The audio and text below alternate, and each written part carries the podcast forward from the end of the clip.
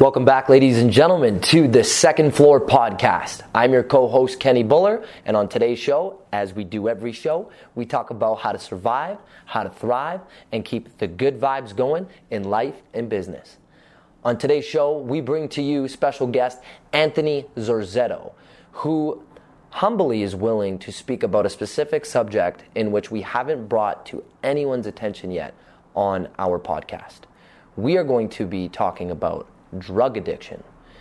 I'm really happy to bring Anthony Zorzetto on, who speaks about his own personal experience of when he did fall into being addicted to drugs and how he happened to get out of it as well. Being fully clean today now, Anthony is successfully running his construction business in residential and commercial properties.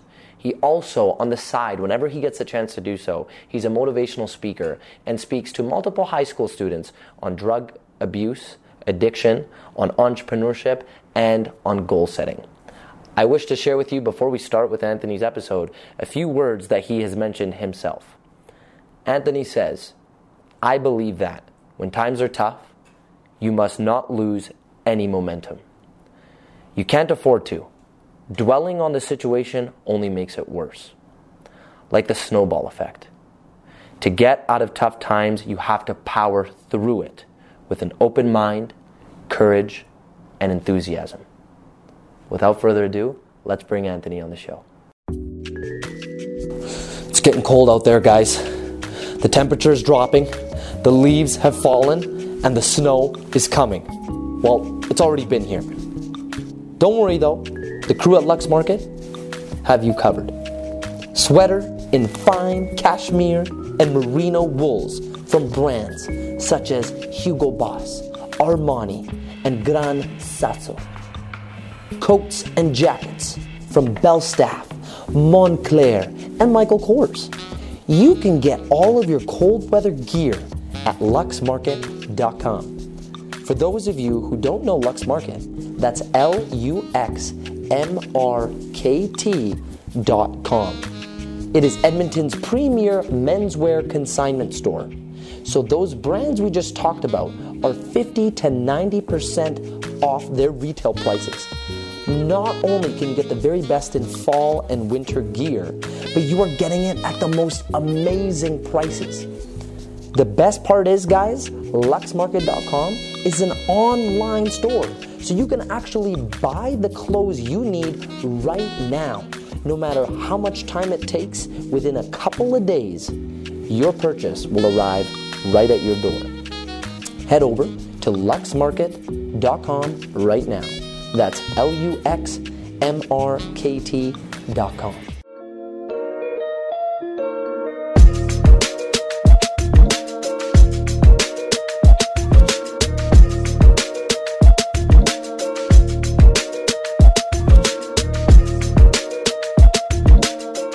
Welcome, Anthony. Thank you. Thanks It's for great being to have you on the second floor, my friend. Glad to be here.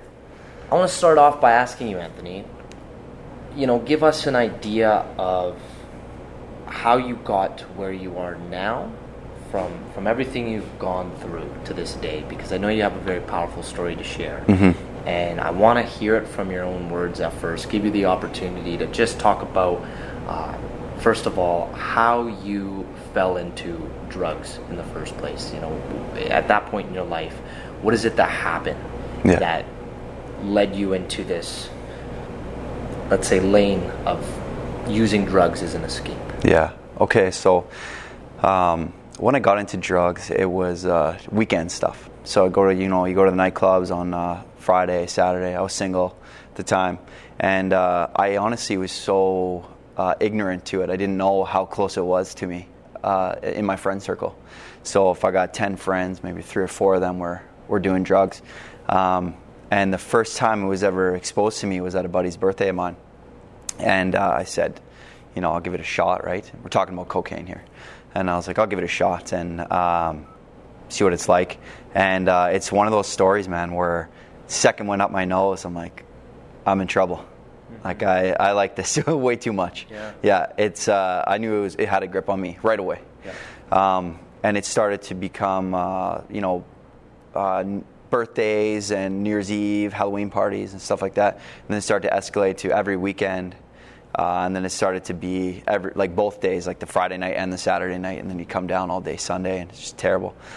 Yeah. Um, and then uh, uh, I did for a little while, kind of figured my shit out, and I'm like, yeah, I don't like this. Um, it's first of all, it's expensive. It actually is more expensive than gold. Like for for an ounce of gold and an ounce of blow, it's like three hundred dollars more an ounce for blow. A gold you can hold and touch, and yeah. blow is just gone. Right? it's terrible. Yeah. yeah. So uh, I'm pretty. Um, cash uh, conscious, right? So I started to add it up. I'm like, this is not okay. This is affecting the bank account. yeah, exactly, big time. Massive lumps are coming out of ATM and the fees. yeah, wow. Yeah, so um, I I kind of uh, distanced myself from from those guys, which I think is the most important thing to get away from drugs is is kind of just distancing yourself and you don't have to be an asshole about it you don't have to be say i'm busy or whatever right doesn't matter what they say so I got away from it, and uh, I started. Uh, I was working in construction for a large construction company, and um, I, I always wanted to be an entrepreneur. Uh, as a kid, I would sell uh, baseball and hockey cards corner. I, I, lived in a small town in Beaumont, nice. and uh, I'd have uh, like a wagon, right? Yeah. Put it on the corner. There's Ring Road is the popular road there. Yeah. It's where the parade goes around and stuff okay. like that, and I would sell it on the corner and stuff, and I've always had that kind yeah, of. You had that entrepreneurial spirit yeah, young age. Always, always. And uh, so in construction, I went through and I got my, my journeyman. I'm a journeyman carpenter, Red Seal. Uh, I went through and uh, got that done. And on the weekends, instead of partying, I'm like, I'm going to keep myself occupied and uh, I'm going to do some side jobs. So I would build decks and fences for cash. And, yeah. and uh, uh, I decided that I'm starting to make more money doing side jobs than I was working for this large company. Yeah and the risk and uh, the stress that I had with the large company was far greater than the cash jobs because I could build a deck in a weekend and get exactly what I would make in two weeks wow. with all this risk of, of injury and uh, the other guys. Like I'd run 20 people, so um, there's a lot of stress involved with that, right? Exactly. And uh, once I started doing these side jobs, I'm like, you know what, I'm going to start my own company. And uh, so I saved up uh, a year worth of bills so that if I couldn't land a job on my own for an entire year, I would be okay. I'd have my mortgage uh, looked after. And by the way, I bought my condo when I was 19 years old yeah. from doing side jobs and stuff like that, right? Wow, so always had that. Uh, right. No, no, not, not I, I saved up the down deposit for it, the, the 5% or whatever. So yeah, exactly. It was yeah. the first one. I was super proud of it. My parents were proud. and Yeah, exactly. Yeah, yeah. They're yeah. It's stupid now. You know what I mean? so, um, yeah, I saved up for a year, and uh, I was able to go on my own and start my own company. And uh, at the time, I, I, met this girl, and we uh, we dated for five years. Mm-hmm. Um, we, were, we got married. Uh, I was married for a year and ten months, and mm-hmm. during that time, I had my business. It's called Generation Contracting because. Yeah. My family, all both sides, all, all the way back to as far as I know, were contractors and in the trades in some capacity, yeah. and usually in a higher level, like CEO, owner, superintendent, like not not at the laborer level or anything like that. Wow, like, yeah, so yeah, like big shoes to fill and a little Absolutely. bit of pressure on me and stuff, and I was yeah. proud of that. So, um, but for me, my business was uh, it started to fail because I I was I used to be very meek, and I was very bad at collecting my cash. So if if I had a contract for fifty thousand dollars, um, I would pay my sub trades out, and I'd go to the client and be like, I need my last. Uh, you know, it goes in draws, so you get fifty percent up front, forty percent when there's ten percent left, and then ten percent at the very end. And a lot of times, that's where your profit is, by the way, for, yeah. for construction. So I'd go to these guys, be like, "Yeah, I'm ready to get paid," and they they know that I was young because I was I was 23, yeah. something like that, 23, 24 yeah. years old, my own company. So they're like, "No, I'm not going to pay you." That happened like a few times. Really? Yeah. So they, they, essentially just they tried to cheat you. Yeah. Yeah, they would just say I, I can't pay, or they'd give me a sob story because they knew I was a nice guy, right? Yeah. So they'd be, I had uh, this. This is actually a true story. There was somebody who said their their grandmother was sick and he was taking care of them, or taking care of her rather, and uh, he he needed to save his money to help her. And I said, okay, we'll put you on a payment plan. Yeah. Um, I'm not hurting yet. I look yeah. back now, I'm like, man, I needed that. Yeah. Yeah. So, uh, and then I found out he went to Europe. Jeez. Yeah, took his girlfriend to Europe, or his wife to, to Europe. So that was on my money, right? Yeah. And uh, I just let that kind of stuff happen to me. I just Yeah. don't know why. I still don't know why that I was like that, or even uh, sub trades would kind of squeeze me a bit and say, "This is an extra. This is an extra," and I'd be like, "Okay, you know, whatever, man. Like, just I don't want to piss you off, so whatever." Because I, I I've always been a very positive guy, Definitely. and uh, I I kind of like to put that out. Yeah. And if I don't, I feel like I'm not myself. So Yeah. ha- having confrontation with with people, verbal confrontation with people, Yeah. uh, it would upset me, and I felt like I wasn't being myself or whatever. So I'd just be like, whatever, just let it happen to me. Definitely. So yeah, my, my business first business started failing because of accounts receivable, and we had a couple of jobs go wrong. And uh, my wife at the time was not um, understanding of that. I said, you know, we got to dial back our spending a little bit, Yeah. and I need to to lean out and and uh, get some more jobs and. And we got to live cheap, right? She wasn't about that life, so Yeah. didn't understand. And uh, she came from a su- successful family also, so she had a she's accustomed to a certain lifestyle. You know what I mean? And uh, It's, she, just- it's at that point, and whether it's your life or hers, when you're so used to getting things very quickly without a struggle or a problem. Yeah. You don't really see or know what's happening behind the scenes. yeah, exactly. And it leads to okay, well, why is it not happening now? Why can't it be done? Yeah, it and- stresses you out because now you see the other side. Yeah, You know, yeah. You're living proof of it and running your own business and trying to make those ends meet, right? Exactly. And just because you, I think a lot of people think that just because you own a business, you're some kind of baller or you have a lot of money, or, and it's the uh, the opposite is true at the at the beginning of the years, right? And you know, like 99% of businesses fail, right? And so just because you own a business doesn't mean you have a lot of money. It just means your name's on a piece of paper. That's really all it is. And she didn't understand that. Um, so, anyways, we we split up and uh, whatever that didn't really honestly like i don't want to sound cold but Yeah. uh, i kind of fell out of love with her earlier Okay, like fair. months before Yeah, and i was that's like fair. yeah whatever like Yeah. let's just done deal Exactly. but what i was really upset with was losing my business so i, I kind of did the math and i said i can't i can't get out of this there, there's no way i got to go back to work and uh, like back to work for another company but i was so stubborn in my thinking that i could uh, you know, I'm very. Uh, um, I feel like I can do anything, so I'm like I can get out of this. And Yeah. also, my ego was stupid big. Like this whole experience. Like I'm fast forwarding for a second, but this whole experience has very much humbled me. Yeah. Very much humbled me. And uh, before I had a big ego, and I was that guy. Like, oh yeah, I'm a, I have a business, and you know, I would lead with that. I wouldn't even say my name. Be like, hey, I own a business. You know what I mean? and I, I couldn't let. I felt like I was going to let my family down, and my my nono and nona, and my my grandfather, my my mom's side. Yeah. Um, I didn't want anybody to be worried about me or anything like that. So uh, I just kept trying to grind through, and it, it didn't work out. And uh, I got to a point where I had I was overdrawn, and all my credit cards. I think I had four credit cards that were completely maxed.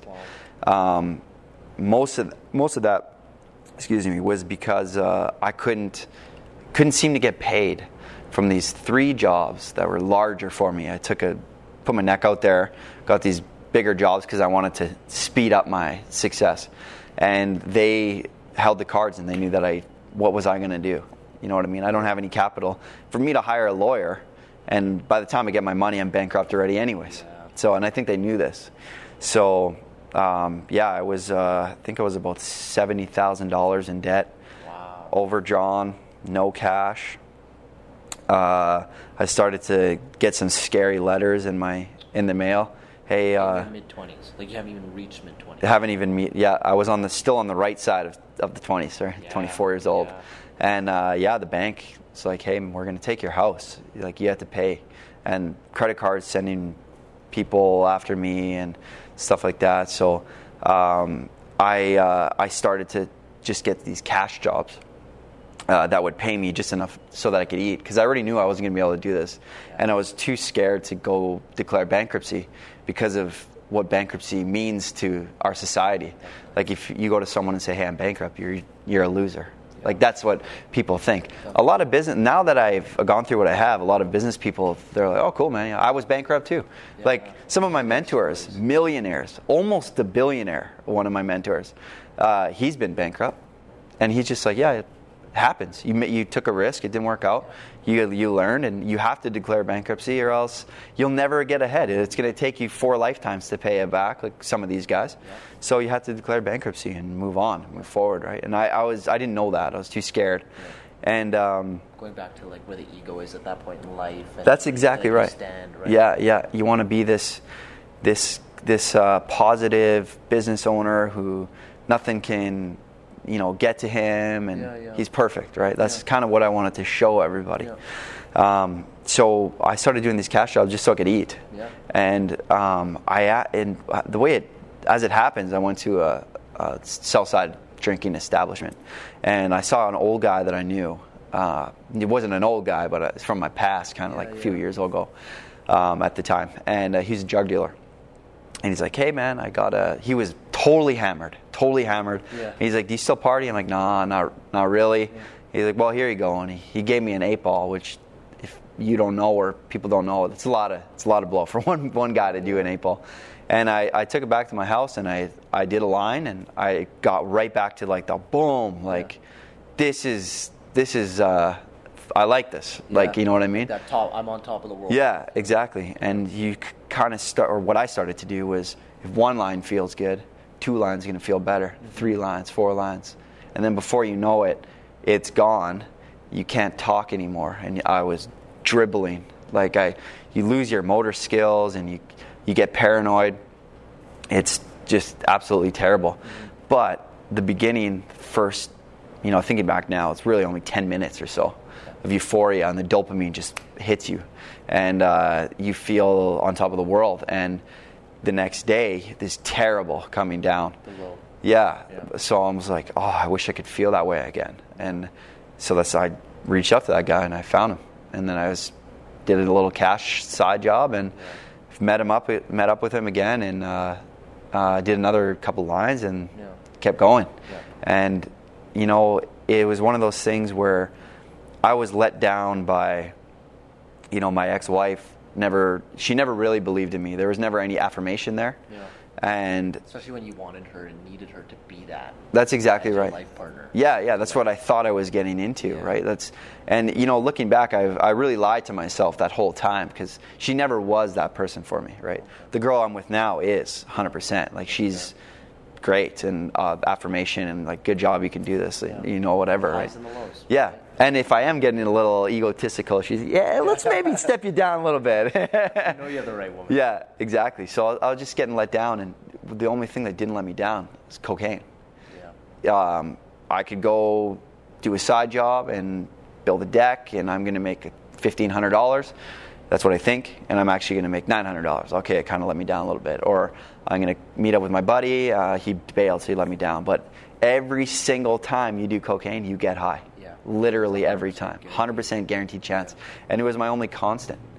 So I knew that I wasn't going to be able to catch up with my payments on my condo or my truck or anything like that. And uh, eventually, uh, I just stuck to doing side jobs and I started doing cocaine every day.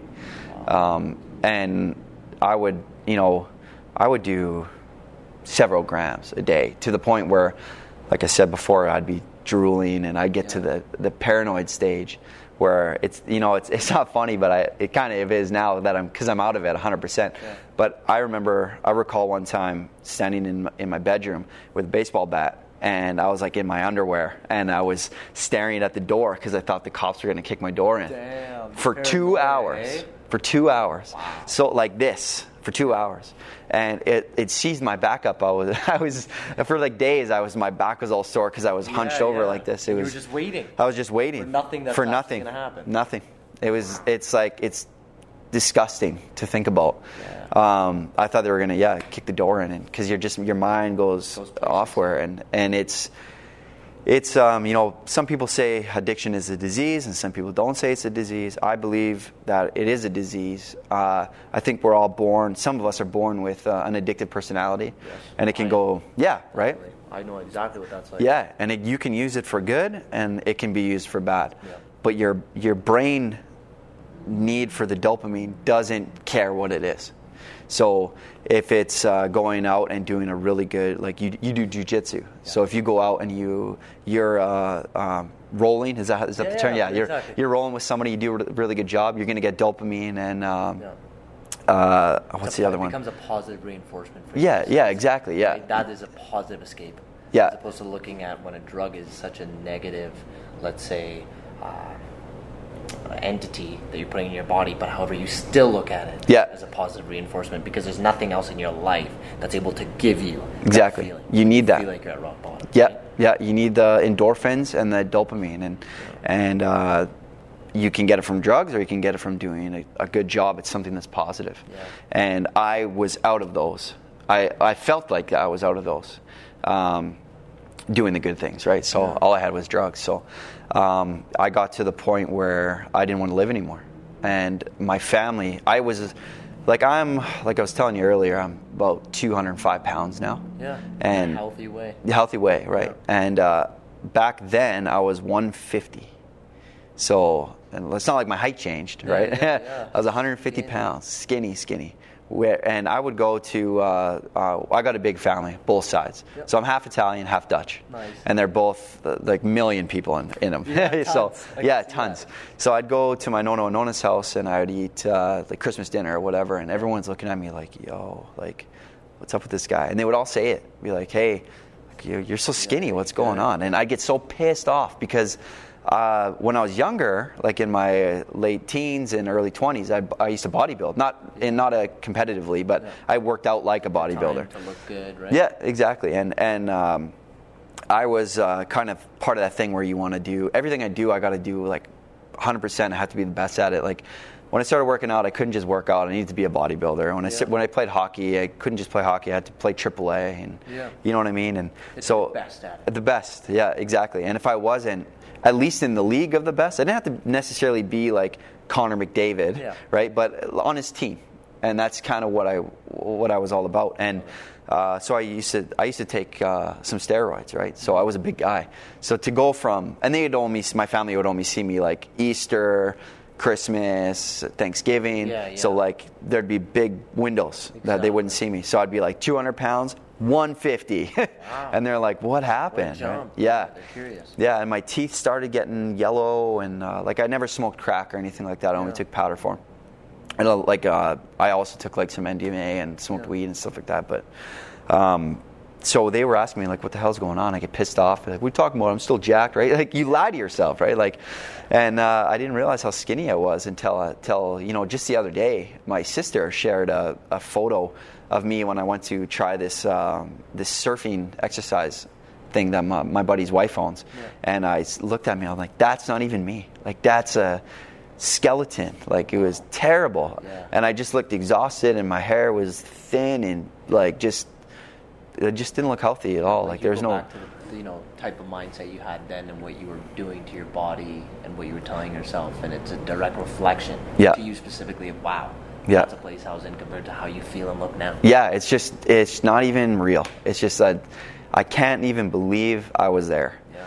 and i got like i was saying i got to the point where i didn't want to live anymore because i didn't see any way out of it. So i made the, i made a decision. I said uh, if I, I had a, I had a couple grams in front of me, I was sitting on my island, and it was 2015, and it was uh, December, I believe, and I had a bunch of cocaine there, and I said, if I can let this sit here, and I can go to bed without doing it, I can do this. I can get out of this, and I think I made it 80 seconds. yeah, I was like, no way, I got to do it, and I did all of it, and I was that's not easy right? I feel like at that point in time like you're you're willing to take that step but you're doing it in the most toughest way possible Yeah. you're like okay I'm gonna quit you but you're right in front of my face Yeah, exactly. quit cold turkey but Yeah. I'm sure you can imagine obviously talk about like how difficult that is It's it's Right? next to impossible. It's next to impossible. Now, no problem. No problem. If I saw it, if it was right here, I'd be like, if you were doing it, I'd be like, hey man, you shouldn't do that. Like I'll give you, I'll give you a little uh, talking, right? But I would be, it's nothing to me anymore, right? Great. So, yeah. But then I was, I made that decision. I'm like, okay, I, I'm an addict. That's, I was an addict before, but at that time, I'm like, I'm an addict, and I, you confronted it I confronted it, Yeah. and but I was I was also not willing to go to NA or CA, Cocaine Anonymous, or or Alcohol Anonymous, because I didn't want to bring shame to my family. Because I you know I couldn't reach out. I now I know that I could have just called my dad and been like, I'm in trouble. I do drugs, and I'd be worried that he would get mad at me. I, I like I've always looked up to him. He's a huge role model for me, and I didn't want to disappoint him. Exactly. Um, so I felt that I just couldn't call him. I just couldn't call anyone and say like, "Yeah, I got a problem here." And the couple times that I, I shouldn't say anyone, like, I reached out to a couple of friends of mine, friends of mine, and I'd be like, "Hey, man, I'm addicted to this." You know, oh, me too, man. Let's do it together. Like, Shit, wow. yeah. So it's like, yeah, exactly. And you know, to anyone anyone who's watching or, or listening, what happens when you start doing drugs is if you got ten people in a room, uh, ten friends, and only three do drugs, I guarantee you 100% that you will not be with the rest. You will only be with those three eventually. Everybody else will fall off. They'll move on. They'll be move like, on. Oh, what are they doing? Yeah. my scene. Exactly. Well, not my scene. They're they're too mature. Or they they want better things, or or um, list like the list goes on, right? Good point. But the people who do the drugs, once you start surrounding yourself with them, and it's much easier to surround yourself with them because if you do it in front of the other ten or the other people of the group that don't do it, they're going to be like, "What are you doing? Like, why are you doing that?" Yeah, like, right? why are you doing that? And you're going to start distancing. your- You don't want to get judged. No one does. Yeah. You're going to start distancing yourself, and you're going to start hanging out with those other three that do it. And then all of a sudden, it's not a big deal. You're doing it in the open, in the living room, after the bar. It's like this is totally fine. You're having the best talks ever. Okay, and that's what happens. You get these really deep talks that you think are are amazing, right? Because your your dopamine is going crazy and your empathy is way up. So it's I love you, bro, and you know you're the best at this, and you can do that, and I love hanging out with you. And you talk till like six in the morning, and then you just go home and you just come down for 11 hours. It's it's it's bad, and you yeah you alienate yourself from the people that you should be hanging out with. So it becomes much easier to to do drugs Yeah. because you're hanging out with the people that do drugs, and it's no big deal. And then Heightened instant gratification. Exactly. And then all wi- the people who are doing it. Totally, totally. And within that group, there's going to be one or two that go hard and they're straight up doing it every day. And then you start hanging out with those guys. Yeah, wow. You know what I mean? And then you start robbing people. Maybe I, I've never done anything like that, but you know, if you if you need money, what and you're out because you will be out of money when you're doing drugs. I was. You have to get money somehow. Yeah, wow. I just happened to, to be good with my hands and. Uh, be a carpenter, so I could do stuff like that, right? But if you're not, you're going to rob someone, or you're going to, you know, take your mom's uh, TV and hawk it, Wow. grab some cash just so you can get a hit. Yeah, and that's that's how it happens. That's how it goes.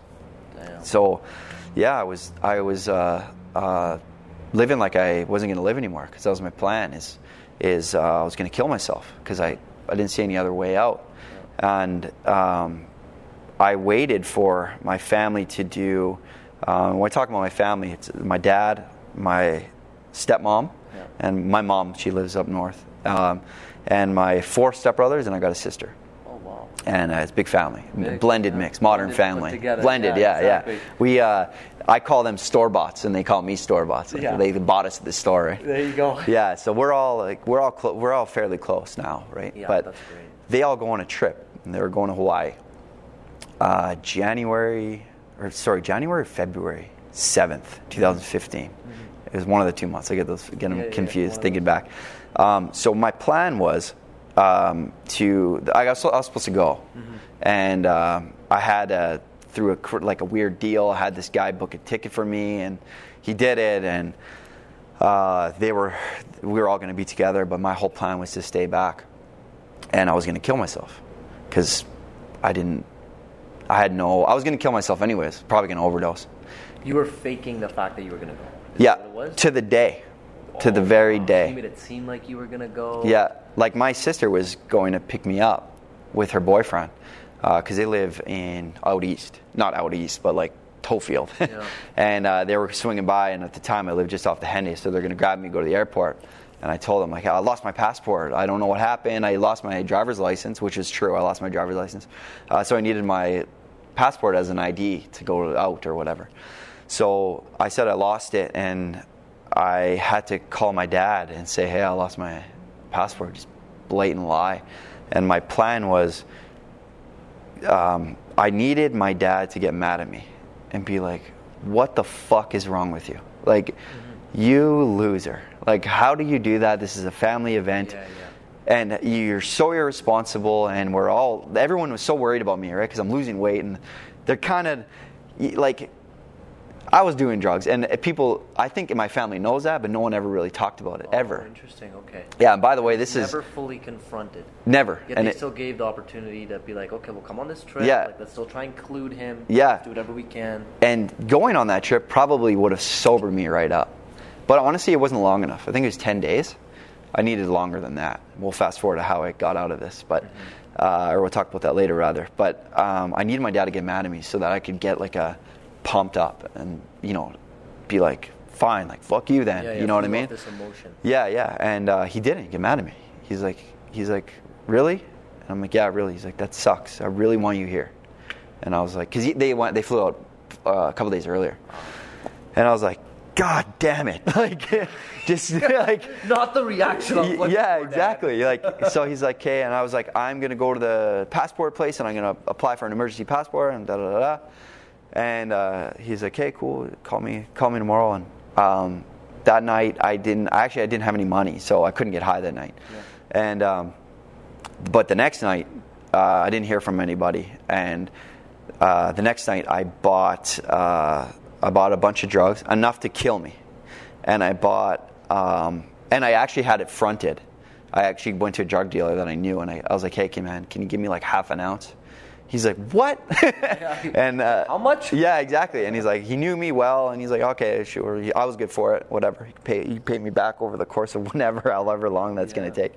Uh, and I bought uh, two six of Jack Daniels, and um, I sat in my kitchen, and I did all of it, and that should have killed me. And I had some sleeping pills too, actually, and I popped those. It should have killed me, and I So you did the you did the deed. You were right then and there. yeah, I did it. I'm like, this is, I'm doing this. I'm going to kill myself. And I got so messed up that I don't know if it was real or if it was because I was high, but some kind of entity uh, said no to me. Like, you are not dying today. Like, this is not your time. I'm getting chills just thinking about it. Uh, it was so real and in front of me, and it was, it was uh, such a. Um, monumental moment for me that it uh, like I, I can see it like as i'm speaking to you right now i can see this entity saying that you're not ready yet Did it You look know. like a human? it looked like light like it was uh, all around me but it was uh, like a shade i've never seen before Okay, wow. so but it did come from one part of the room i, I had i lived in a condo a small condo and i had a couch and there was a lamp and there was a screen door next to the lamp and where, uh, when i used to sit down and get paranoid which is every time i used to put my back up against where the lamp was and look back to see if anyone was coming for God knows. for no reason right That baseball bat. yeah, exactly. And uh, it was it was coming from there. It was kind of my spot. And he's like, "You're not, you're not going today." So I was, I was like, "Okay, let's kind of whatever," and shook it. And then the whole room started to go like fuzzy. And it's ha- that's happened to me once before because I got so messed up that it, it kind of like everything was shaking, right? And then I just closed my eyes and tried to sleep, but really you're closing your eyes for eight hours. Like you can't sleep on on this shit. Um, so the next day I said, okay, like I ignored it. Like it was very powerful, Yeah. but I'm like, whatever you are, you don't understand where I'm at. Like I had my truck taken away from me in front of people I knew. I NSF'd on uh, Trident gum. I don't. What- What's NSF? Uh, non-sufficient fund when you Okay. use a debit card. Yeah, yeah. Thank God you don't know. Remind me. Yeah, yeah, yeah, yeah, yeah. Bad. That's Yeah. bad. Yeah. No, uh, it's like dollar, right, for that Yeah, gum, right? so. I and uh, my friends and everyone was disappointed in me. I, I, I lost a lot of friends, right? I lost a lot of friends, and um, because why would you want to hang out with someone like that? You know what I mean? There's no drive. There's no determination. There's no like not even like any testosterone flowing through you. You know what I mean? Like yeah. there's no like There's just no substance. Nothing, just a shell of a person. And uh, yeah, so that day, uh, I have a there. The next day, I have a friend. Uh, I'll, I won't say his name. I have a friend who has a gun, and I knew how to get it. I'm like, that'll do it.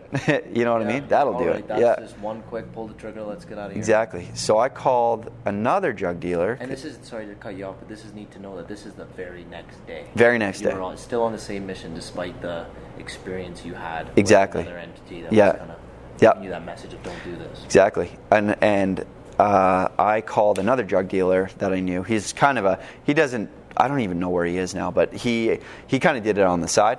And I was just like, I just need a couple grams to to do this. That's right. I don't need. Obviously, I'm not going to try to OD. I'm going to shoot myself. I just have to get myself pumped up and then just go bang. And so I called him. I got it all set up. And my phone rang, and it was my sister. And she said, she's in Hawaii now. She's like, you should see this place. It's beautiful. Like I, I wish you were here. Awesome. Yeah, and I was like, oh my god, like what the fuck am I doing? Wow. Yeah, That's I'm like, eh? yeah. I said in my head, what am I doing? Like I, I thought it was a good idea. Like I thought I was being, um, like respectful and uh, thinking about my family to wait for them to be in paradise of Hawaii, where they hear the news that I killed myself. And I thought for some reason that that made it better. That that would. That, I thought it was a good idea. From them not being in the city. yeah, they're in paradise. away. Like, oh, he died. You know, maybe he's he's in a better place now. And But you know now they wouldn't think that way. oh no, You know no. probably would have just fucked they would swim over if they couldn't have a flight. You know what I mean? And uh, yeah, like that's it was just fucked up because that's where a little off topic for a second. That's where addiction is a disease. Yeah. Because you're at dis ease, Yeah. and it's a chemical that is processed through acetone and gasoline. Never mind the alcohol, and it's just eating your brain and that's why I believe it's a disease because that's what a disease does. It does the same thing, attacks your tissues and your organs and everything, and that's what it was doing. So for me to think that was a good idea means like that drug is fucking nuts. Yeah, wow. Right? It even changes your entire behavior, Yeah. decision making principles you follow, even when you're remotely kind of sober. Yeah. And you're not really on the drug. Yep. Exactly. Yeah. Just and the come down is you're you're agitated and you don't want to hang around with anybody, even if you're sober for like five days because you ran out of money or something. You're still an asshole. Like you're not yourself. I was always like I'm a really positive guy. Very like anyone who knows it, notice knows who I am. They know that. Like it's it's kind of a little extra sometimes. So I guess I was still a kind of a nice guy and like approachable still. But I look at now, I know I was an asshole, right? So yeah, my sister called me. I, I wish you were here, and uh, you know, I'm, I'm very upset that you're not here, but I'm not mad at you, type of thing. And my they would send pictures of where they are, and everybody's happy. And I was like, okay. Even even then, I'm like, oh, I need one more little, whatever. And my my phone went ding, and my it was my dad. He's like, any news on your passport? And I said no. And he said, okay, no problem. Uh, I love you fuck. You're like, yeah, give me a reason to drink, or you know, like give me a, like get mad at me so I could do this, right? And it's like he, he, uh, he just fucking awesome dad, man. Like he just, he just, he knew that there was something going on in my life, but he knew to tread lightly because I'm very like if you're if you're in my business, like fuck off. I was. Like I'm doing a podcast now, so obviously that's not the, the case. but I used to be like, just fuck off and leave me alone, right? And my dad knew that, so he helped me from a distance, and uh, uh, yeah, he wouldn't get mad at me, so I, You knew the I couldn't do it. effective way of essentially giving you guidance Yeah, without you feeling like he's trying to shove something down your throat. yeah, You know what I mean? For lack of a better Yeah, term. But exactly. It's like, as a man and in that stage of life, and given the circumstances you were in, there could have been no better way. And from what I'm seeing, based off how you are reacting to your father, Yep. of how well he and your family was able to be like, "Hey, listen, like we care about you, we love you," but it's from such a distance yeah, that it didn't feel too pushing, but at the same time, it felt like they actually really fucking care. yeah. It was just enough. Yeah. yeah. That's what I always say. It was ju- it was just enough, and I don't mean that they were uh, like it was a compared to a test score, fifty percent, you pass. Yeah. It's just enough. I don't mean it like that. I mean they knew they gave it hundred percent, but they knew f- where to give it to me Yeah, from. wow. Yeah, and uh, especially my dad and, and and my mom too. My mom. Well, I think moms are always worried about everything. She's probably worried about me right now, and I'm Yeah. doing just fine. Absolutely. But um, yeah, so I I couldn't go through with it. I, just, I said, "Fuck!" Now I gotta now I gotta face all my debt.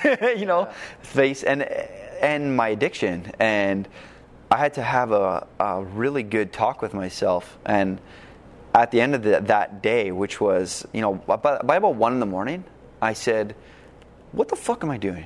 Like I'm sitting here. I started was yelling in my condo, which actually was it was the bank's condo at that time. I was Yeah. kind of I was just waiting for the bailiff to kick me out and the sheriffs and and by the way, there was times where the lights would get shut off and I'd have to because I, I didn't pay uh, my my energy supplier, so I'd have a flashlight and I would do blow on that because I didn't give a shit. I was just like Yeah, I couldn't even afford. I had to steal groceries. I had to. Uh, I'd go to Save On, which lives right by my house, and I would walk in through the uh, self checkout and I'd grab a bunch of bags, and then I would go grocery shopping and put them in my bags, and I'd walk out. Wow. Like that, like I paid because I got the grocery yeah, bags ready. I had no money, Yeah. nothing. I had still somehow got drugs though, but um, yeah. So uh, the next day, literally the next day after that, I had an old buddy of mine that I used to work with. I used to work on Whyte Ave uh, and being a bouncer and, and a bartender. And mind you, before you go into the next day, the two accounts of two of your family members saying "I love you" and wishing you were here, you stopped what you were gonna do. Yeah. From the gun and leading to it. Yeah. That was enough for you to be like, "Okay, let's go into the next day." Yeah, that I, I kind of had this picture of uh, like I was a drone, and I was at my funeral, you know, or my spirit lifted off, and I was at my funeral, and I saw what I have done to my whole family, my brothers, my mom, my sister, my dad, and extended family. No parent, and I like I'm a dad now, and like this makes me emotional, but I'll I could never see the day where I bury my son Yeah. and that was what I was going to do to to my dad, and I just couldn't do it. From that third person Yeah. you saw it all, right? Yeah, and he he told me when he said that to me, I believed him that, that he loved me. I believed him, and I'm like, you know, Does he, just for context, does he use those words often?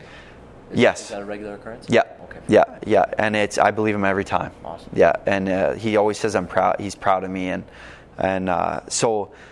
Uh, you know, if you're uh, a little side side again, I'm going to go off again. But if people who are listening are going through something, or they know somebody that's going through something, it's not. And I mean addiction or depression even, but uh, uh, because it that goes hand in hand. But addiction, let's say, it's really easy for someone to be like, oh, they they had a shitty upbringing. That could be true. Yeah. But I had a great upbringing. Like my my parents did divorce when I was younger, and there was some trauma there. I was 10 mm-hmm. There was some trauma there and stuff like that. But like, no, my dad never hit me. My mom never hit me. Mm-hmm. I wasn't alcoholic. Alcoholism was never around me. Drug addiction was never around me. First time I ever saw cocaine, I was 20.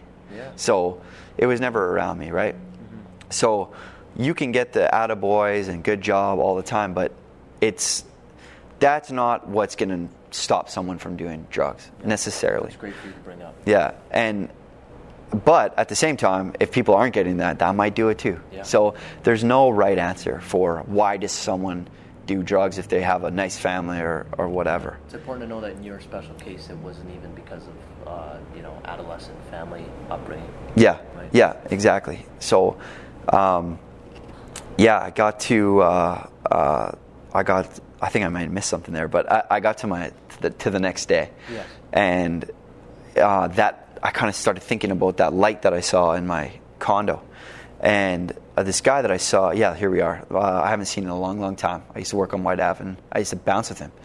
Big dude, like the guy he could bench press a truck, probably kind of Yeah. guy, and he uh, he needed some work done, and he needed uh, vinyl flooring done, 200 square feet, which is nothing. Like it's do that in a couple hours. So I said, you know, can you pay me cash? Because if something goes into my account, it's, it's frozen, man. Like it's that's how bad it was. Like if I walked into that bank, like a sniper would probably shoot me. Like it was it was bad. Like Yeah. it was very very delinquent. And like I said, I was gonna live like I was gonna die. So what did I care? Yeah. You know, whatever. There was a couple times where I put um, pieces of paper that said sorry in an envelope. And I deposited it into the ATM back when you could get the money back right away Yeah, yeah. and I get 200 bucks, and then I get frozen. But I still got my 200 bucks, so I get my drugs. Wow. It was bad. It was I was addicted and didn't care about anything else. It was terrible. So, On top of like the overdraft fees and everything. oh yeah, yeah, You it's know, expensive to be broke. Yeah, no, Yeah, yeah. It keeps adding up. Yeah, right? yeah. It's mathematically impossible to get out of it to uh, to a certain point in a in a normal person's lifetime of Yeah. let's call it 80 years old. So, anyways, this guy he calls me and he said uh, I need this floor done, and it was the first time I ever looked at a job as a job and not a unit of drugs. Like, hey, this job's going to render me four grams. That's how I used to think. I, I'd see cash and I'd be like, four grams. Okay. Now I'm like, hey, these are like, these are this is four hundred dollars, you know. So uh, I went to go do this floor, and I, I, I felt the endorphins of getting the job done. I was almost done. He came in there a couple times. He's like, "This looks fucking awesome, man! Like, good job." And and I put a lot of care into it. Like I. Uh, like if there's any carpenters out there, you know, you got to make sure your miters are tight, which are, you know, if you make a 90 degree corner, this right here, that's a miter. You want to make sure that's really tight. It's kind of a, it's kind of a call to carp other carpenters. You show off by making your miters really, really tight. Nice. Like making this line here. Yeah. Like really. Almost invisible. Ah, yeah, okay. that's the goal. And I was doing that with this floor. Yeah. And he's like, this is unreal. Like, this is awesome, right? And I was like, this, thanks, man. And then I thought to myself, you know what? When I get home, I'm going to do drugs. I'm like, I can't do that. And this guy that I worked with call, that, uh, a long time ago, not together, he was a plumbing apprentice Yeah. for a large job site just down the road here on Jasper Ave. Large job site that I did when I worked for a large company. And I haven't seen him for like three years. And he called me. He's like, "Hey man, do you have any any jobs, like any side jobs, uh, especially flooring?" And I'm like, "Fuck man, I'm at one right now." He's like, "I just bought this shear." And it's like this special tool that you don't. I was using a miter saw, which creates a bunch of dust, and nothing wrong with using that tool, but it makes a bunch of dust and all this kind of stuff. And he's like, "Let me help you. I'll help you for free." Christian guy, this guy is a Christian guy. I'll help you for free. I just want to. I don't know. I've seen you forever or whatever. I'm like, this is bizarre. So he came and he finished it off, and um, uh, the guy who hired me, the homeowner, he's like, "Here's your money," and I took it and I gave it to his name is Daniel. Gave it to Daniel, and I said, helped you out for "Yeah, free. yeah." I said, "Dude, if I do, if I take this cash, I'm gonna do drugs tonight." And he's like, like he was so uh, blissful Yeah. and like ignorant. Like he was like. Uh, I don't mean in a bad way. I mean like, what do you mean do drugs? Like smoke weed? yeah. Or I think he used to say, Drugs, yeah, drugs. do weed. You're gonna do weed? Like no one says do weed, man. Like you know, yeah, So far from ever even doing it. yeah. So I said no, like cocaine. Like he's like, holy shit, you do that? like so I'm like, you got to take this, and uh, he's like, okay, sounds good. So and uh, I said, by the way, I'm I'm out of gas. I have no gas, and I can't get it. I don't have any money for gas. Don't give me that money. Can you drive me home? So he's like, sure, man. He drove me home. My lights were shut off. Place stunk because the fridge was down and stuff. It was, I, I was like, this is insane. Uh, so that same day, after I finished the floor, which only took a few hours, that same day, uh, that same homeowner called me and he said, I want to do my bathroom. My bathroom, which is worth like six grand or so. So I was like, okay. And so I called Daniel up and I said, this guy wants to use his bathroom too. Yeah. So we went and uh, demoed his bathroom. I'm like, you got to hold all the money. He was a tile setter, still is, really good tile setter. And uh, I said, you know, I'll do the subfloor, you do the tile, I'll help you do the tile, do the waterproofing, all that kind of stuff. We'll paint together, all that stuff. And uh, he said, sure. And then we are working there, and we were working till about 11 p.m. And I've never met someone who has the same work ethic as me, ever, uh, at that time. I've met a few now. But when I'm into something, I'm into it obsessively. Yeah. And like, you know, rewind to when I was doing my side jobs, I was working 10 hours a day at my job, and then I work another four or five do, at night Wow. renovating kitchens and Yeah. doing decks and stuff like that. And um, so I got a lot of hustle, and I still do. Yeah, you got a lot of work. tons. And i'll do it the hard way if i don't have the cash. Like Yeah. there's times that i i smashed up driveways with a sledgehammer because i couldn't afford to rent a bobcat. Yeah, wow. right? Or because i didn't have a credit card to rent the bobcat. exactly. you know? So i'm like this guy's insane too. Like Yeah. this is crazy. So i'm like you want a partner? He's like yeah i want a partner. I'm like there's a list of things you should know about.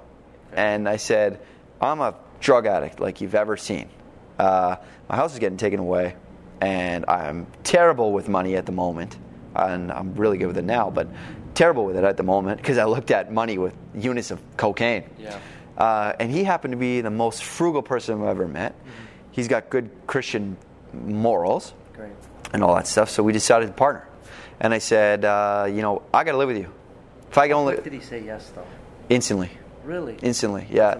And I think it's because he's a Christian, and he's like, he, I got to help this guy out. Faithful man. Yeah. Yeah. So he that's what he did, and he t- he used to live with a buddy of mine named Chris, who Steve Liang is good friends Yeah, with. There. yeah, Shout out to Steve Liang, and that's how I met him. How I met Steve Liang. But so Chris had an unfinished basement. He had a master bedroom, and he had a second bedroom, and then he had this like this loft with a futon on it. Okay. And he's like, "Yeah, man, you can stay here. Here's this is what rent's going to be." And and uh, I said, "No problem." And I This is your partner's friend Chris. yeah, Yes. yeah, and he was actually a, a friend of mine also. Yeah. yeah, friend of mine also, and and I lost him as a friend because I I one of the jobs that I got burnt on, I had to burn him on him on. He was my plumber for it, Oh. so I couldn't pay him because I didn't get paid, and it was just one of those situations. But he wasn't. He didn't hate me or anything like that. He understood, but it was a shitty situation. Yeah. Tough to remain the same, like Very nothing ever happened, right? But some time passed, and he took me in, and I'm super grateful for that. He took me in, and I sat on this couch, and I said, "Hey, I'm about day two without cocaine, and I am gonna be a fucking monster in the next couple days. So this is what's gonna happen. I'm gonna get cold sweats. I'm gonna lie to you. I'm gonna tell you." I'm gonna go. Uh, I think there's a joke we all have now where I'm like, "Oh, I just got to go park my car Yeah. like, like Like, I just want to move my car because I don't like where it is. Right? I'm gonna go find like go around and find a guy with a tattoo on his neck and uh, find it find some drugs. Right? Wow, I would have. I would have. The same hustle I have in my business now, I had back then. We'll get to that, but it was it was crazy. Like you need something, you you want to do something, you you go do it. And at the time, it happened to be go do drugs. So I said, I'm to lie to you. You got to chain me to a fucking telepost, Yeah, like a wow. pole, right? And I wasn't kidding, and they realized that I wasn't kidding because uh, about day two, they didn't they didn't tie me to a pole, by the way. Yeah. Yeah. but Like, does that happen? Yeah. about day two, I was like, "Okay, man, like let's go do something. Let's go to like whatever a bar." yeah. Let's just stay busy. Yeah, and and we did. We went to a bar because, and I would manipulate because I wanted this thing so bad, this drug, and uh, Chris was kind of like, whatever. Right? Like we were all single, by the way, so we we're all looking for girls and whatever, and uh, we're all handsome guys.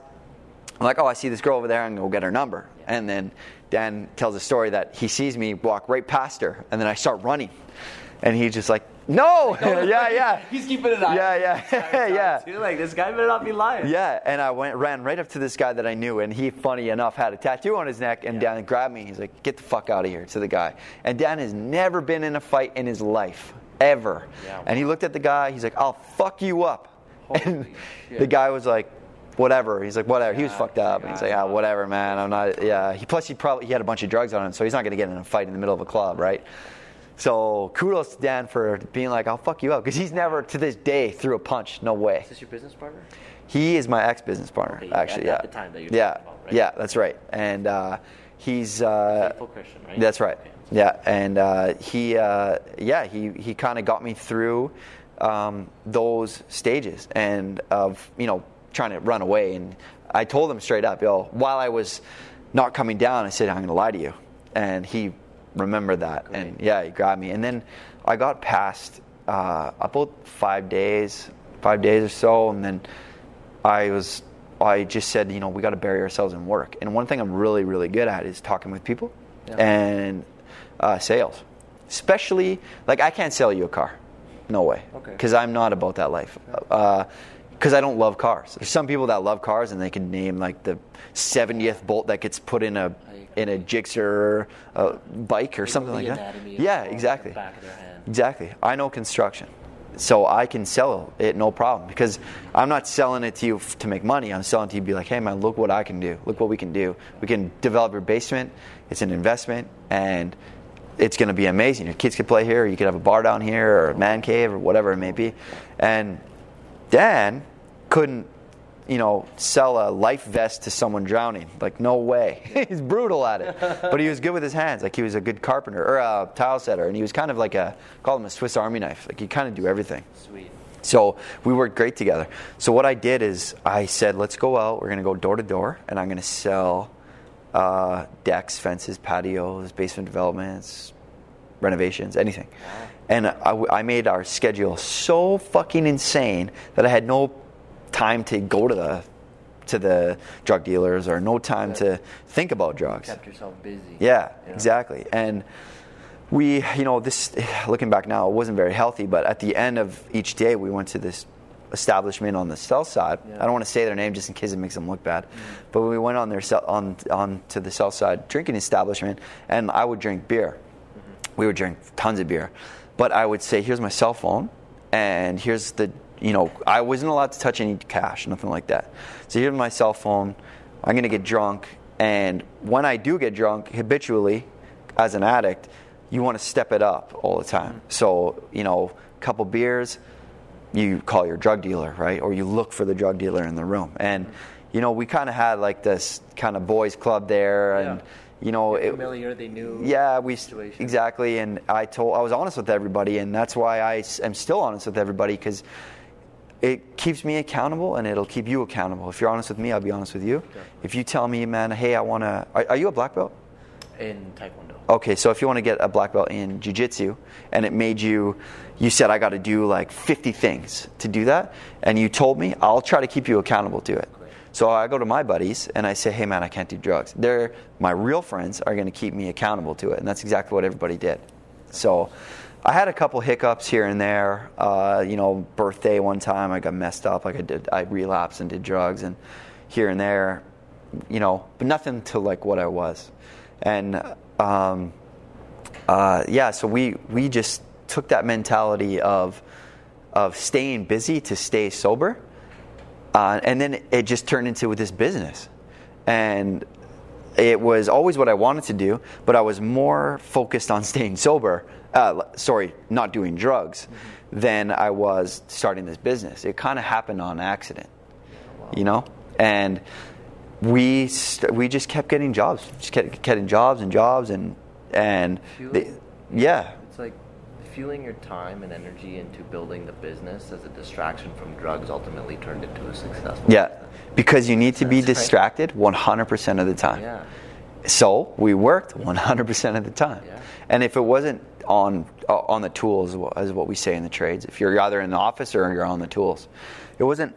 If it wasn't just on the tools, I would build our website or I would get on social media, Instagram, uh, on the business end, and take pictures of what we've done and how we got there like you know before and after or like if let's say we're building this restaurant it would be an empty concrete slab and then we would start framing and i'd take a picture of that and people started to be like this is awesome right and and we started gain i think we got like uh, i think i got like 11000 followers on, on my business Wow. something like that That's great. and people how long?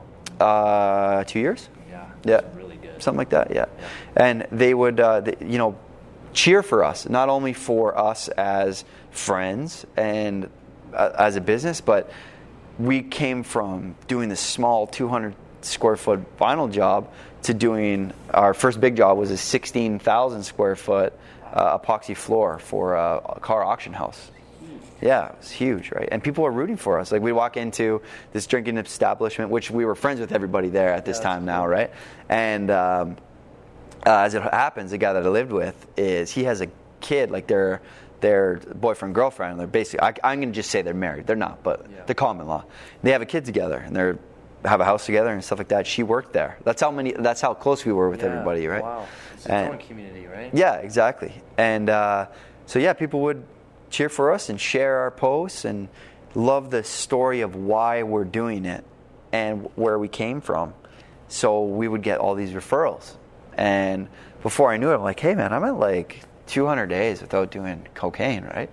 Fuck yeah, this is awesome. Did that did that kind of catch you by surprise, or were you like another day no cocaine, another day no cocaine? Was Yeah. it like something you were tracking every single day? At the first, uh, probably couple months it was like that. You just have to get through the day. Uh, I got a couple people that I've I've reached out to, and I, I'm a huge advocate of surrounding yourself with people that you want to emulate, Yeah. or you know, i- if even if they're in a different industry, if they're very successful, chill with them because they're doing something right, right? And so I'm like, this guy that I know, his name is Josh. He was heavily addicted to crack for years, for years, and then he just got sober. No. You know, it, it's, it sounds easy for me to say that, but for him it was probably fucking hell. Yeah, he has his own story. To But it exactly, yeah, and it was it, it was probably incredible. He tells me a little bit, but uh, he's been sober for like 17 years, and that's a fucked up drug. Like you think, you know, cocaine grabs you, but crack like implodes into you. you. It becomes you, yeah. And you know, there's more worse than that even. And anyway, I'm like, what did you do, man? He's like, you got to go minute by minute, hour by hour. So, and then once you start doing that, you essentially are creating a checklist and like we all know as an entrepreneur or anyone that even in sports or whatever if you have yourself a checklist and you get to do a check you get a like a little shot of a, an endorphin once you do the check you know like okay job well done check next thing right and you're like Yeah. fuck yeah let's keep going that's what happens with the mentality of going hour by hour day by day you check check check check Yep. you can start becoming proud of yourself again and you know i started another hour. Check. Exactly. Another hour. Check. Yeah. Little checkpoints. Just yeah. like a video game. Exactly, yeah. And uh, I started gaining my weight back, started going to the gym, Yeah. and uh, that's when I met my, my girlfriend that I have now. That's why I actually when I started going to the gym. you know, I'm Nice. like, this chick's way harder than me. I better, I better start going to the gym. Yeah, exactly. Like, you know, I'm, I'm like, I was ripped because I was skinny, Yeah. but like I couldn't lift this glass. you know, Yeah. so I started going to the gym and I started to become myself again. That you know, that 19 year old guy full of piss and vinegar Sweet. with motivation and and uh, stuff like that. And you know, I brought that back into my business, and uh, you know, I got you know me and my business partner at the time uh, when we were uh, Rosetta Williams was the name of the business. Daniel Williams was the Yeah. was the Williams. He uh, we just kind of had a we just wanted different things, Yeah, and fair. I I got back to myself where I'm like, okay, I building small jobs is not what I want. I want to build a fucking high rise. Yeah. You know what I mean? Like, why? The reason I'm in business is because there's no ceiling on it, right? There's no. If you work for a company, and there's nothing wrong with that, but for me, I if you work for a company, you can make it up to the CEO, uh, but there, that's it. There's a ceiling. If you own the company, you can be like, yeah, I'm gonna be the biggest construction company in the fucking world, right? Or I'm gonna build a, another business off to the side, which is what I've done. And it's uh, an epoxy floor coating business. And I'm gonna, I want to do every garage in the city. You know what I mean? You can say shit like that. You might not be able to do it, but you can sh- say shit like that, and it's like this game that never ends. There's no limit. Yeah. Sky's the limit. Exactly, sky, it literally. And my old business partner was more uh, comfortable. He wanted, like, you know, he wanted to be this uh, small outfit that just did like floors and stuff like that because he doesn't handle stress the way that I do. Maybe because he sees it better than I do. Maybe I'm Different vision. yeah, yeah. You know, like I, I think I'm a little crazy. Like I think I'm a little, um, uh, like I, I'm always glass half full, and the glass is Gatorade. It's not water. It's something better. No, you know, of course, you yeah, know. He's like glass is en- is piss. It's, ha- it's half empty and it's piss. You know what I mean? He's like that. Like so. Uh, so we, we just you know broke it off and. Uh, in a respectful way. in words, yeah, it's all good. Like, It's all good. It Yeah. Anything. Yeah, and I actually I have I've had him do some small jobs for me. Like we've done a basement development. He come did uh, come and done the uh, backsplash. Right, I can't knock his work, right? And of course, there's a little bit of friction when you first break up, and you know what I mean. So yeah, it was it was all good, and and uh, now I'm like, yeah, I'm totally back to myself. Uh, The addiction is gone, 100. percent Absolutely. um, people will argue with me on that. Like some people will say, uh, you, and when I say you, like I mean people uh, in general. You, an addict is always an addict. It's just if you're active or not, or if you're sober or not, Yeah. right? And I Do you believe in that? I don't believe in that. I I believe that you can start chapter 2 or version 2.0. Love it. Yeah, that's that's that's my mentality. And I went to a couple AA meetings and stuff like that when I I, I relapsed, and I'm like, okay, I gotta I need a little bit more help than I thought, but I'm almost there. So I'm like, I'm gonna try these courses, and I went in and and. Uh, I, you know what helped me? I got to talk. Talking helps, right? You hear the stories, and then I went to a few more. I'm like, these people, and like again, I, it's I got to explain myself a lot because people who are in addiction mode, it, they're very sensitive. You're very, very sensitive. So I got to be really careful. But that particular group was not for me. I just saw a group full of victims with victim mentality, and they don't know how to, you know, okay, you got sober, awesome. Stay sober, awesome. You know, you, you go to these groups, now go to the next step Yeah. and go to the next step. Yeah, next a lot of people Right. start from go from rock bottom where I was. Like if there's anything under that, that's where I was. Like it was fucking bad. Yeah. If you're at rock bottom, right? These guys or girls or whatever go to the so get sober and they get to this place and then they're just like a p- bunch of people that are giving each other fucking hugs and it's okay and they're like you know I, I relapse and I've heard someone say that in our group I relapse and they give them a hug it's all right it's not all right Yeah. you know that's not okay Yeah, don't encourage that yeah shit. that's not okay and that when I saw that I'm like fuck this like I need a little bit more I'm a little bit more of a tough love Yeah, type of guy yeah, totally. when it comes to me Yeah. and I think I can tell what people need. Like, so, you know, my girlfriend needs one thing, my brother needs another, and my best friend Eric needs another. Absolutely. Uh, Everyone operates differently. yeah, I can't be tough love with this person, but I can with this person, right? Yeah. I need, I need kind of a bit of a hybrid, but more so the tough love. Like, there's a guy, David Goggins. Uh, you know him? Goggins, yeah, he's man. fucking beast. He's, dude, he's tough love. Instagram posts he's putting up. Yeah. It's some next level shit. man. Unreal, unreal, and he's uh, same thing. Like he's he used to be real fat, Yeah. and he used to say or overweight, whatever, fat, and he used to say that all the time that he was fat, and he used to be like, you know what, I'm fat, I'm a fat motherfucker. That- that's exactly what he says, it. and he's like, I, you know, I'm dumb too. yeah. So you're like, holy shit, I need to educate myself, and I need to not be fat anymore. So go out. That's what I'm like, and that and that's what I need. You so know your situation more than anybody else, and it's just a matter of pinpointing it, putting it out there. Yeah. Clearly, you're not afraid to. Yeah. And then seek, seeking help from the people who genuinely do care about you. Yeah, Right. exactly. From what I hear and from what your story was gathering. Yeah, exactly. Yeah, and I, I just can't, uh, I just don't have any time for that victim mentality because I did that while I was an addict. Because that's that was kind of my excuse to do it. Victimizing You know, like oh, I lost my wife, which whatever. Like she didn't die, Yeah. but like hey, you know, you know, we divorced, or oh, I lost my company, which I was more upset about. I lost my company. I'm, I'm you know, I'm a, I'm ashamed of being who I am right now, and I let my dad down, let my brothers down, let my sister down, let all these people down, and I would say that over and over. And then, you know, as I got sober and I got to myself, I'm like, then don't fucking do that. Yeah. You know what I mean? What can I do to make them proud of me? You know, and then now I'm, you get to a point where what can I do to make me proud of me? And now that I have a son, what can I do to make me proud of me and my son proud of me? And that's kind of what I would I would do. That's what I do now. Yeah. Well. Yeah, and I take that mentality into into my businesses, and uh, you know, there's no day you're not going to find me leaving work early and saying, you know, I'm going to go home and chill out because I did that already. I I sat at home Yeah, and I, enough time you know, around in look, thoughts. yeah, looking around in the ceiling or some fake cop that's going to come kick my door yeah, in, and you know what I mean. I, I'm so every day needs to be better than yesterday, or else I may get back into that mentality, that addiction. You know what I mean? So I'm so afraid to go back there. Like I'm not actually scared because I know that'll never happen again, Yeah. right? Like I, I always think about um, like Eminem. eh, Marshall Mathers in recovery. He says he flips a whole liquor cabinet up. Like it's there, and he's like, I don't fucking need this. You know, like it's a boss move. So I try to do that kind of stuff.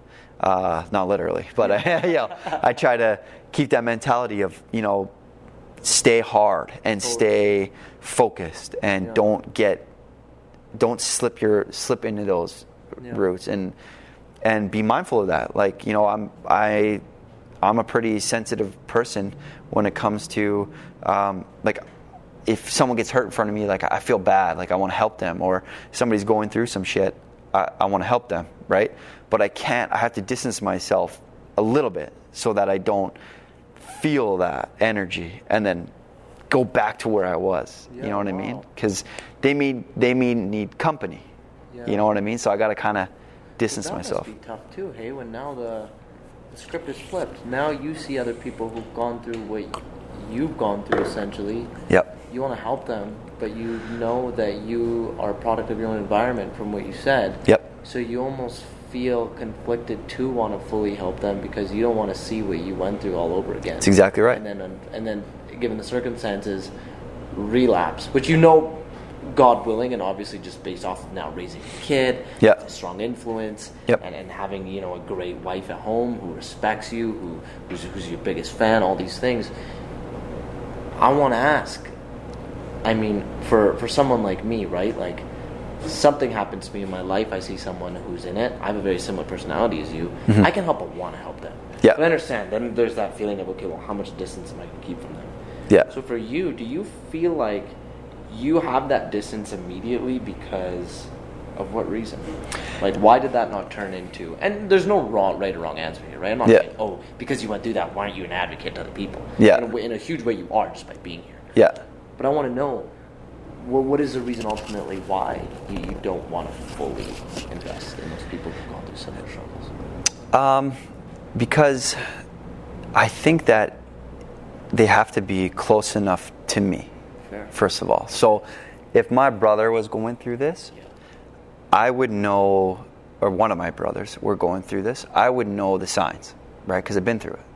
I got a saying a fisherman always sees another fisherman from afar. Because there's nobody like another fisherman, right? So if I started seeing the same patterns, I would fucking grab him and make him live with me. 100%. Because that's what saved my life. Yeah. So I would cut it early. You know what I mean? And be like, yo, you're coming with me. And this is why. You don't necessarily have to hit rock bottom to be successful.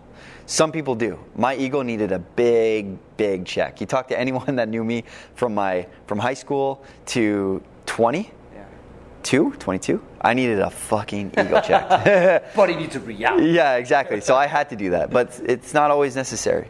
Um, so somebody really close to me, I would fully involve myself Great. with them.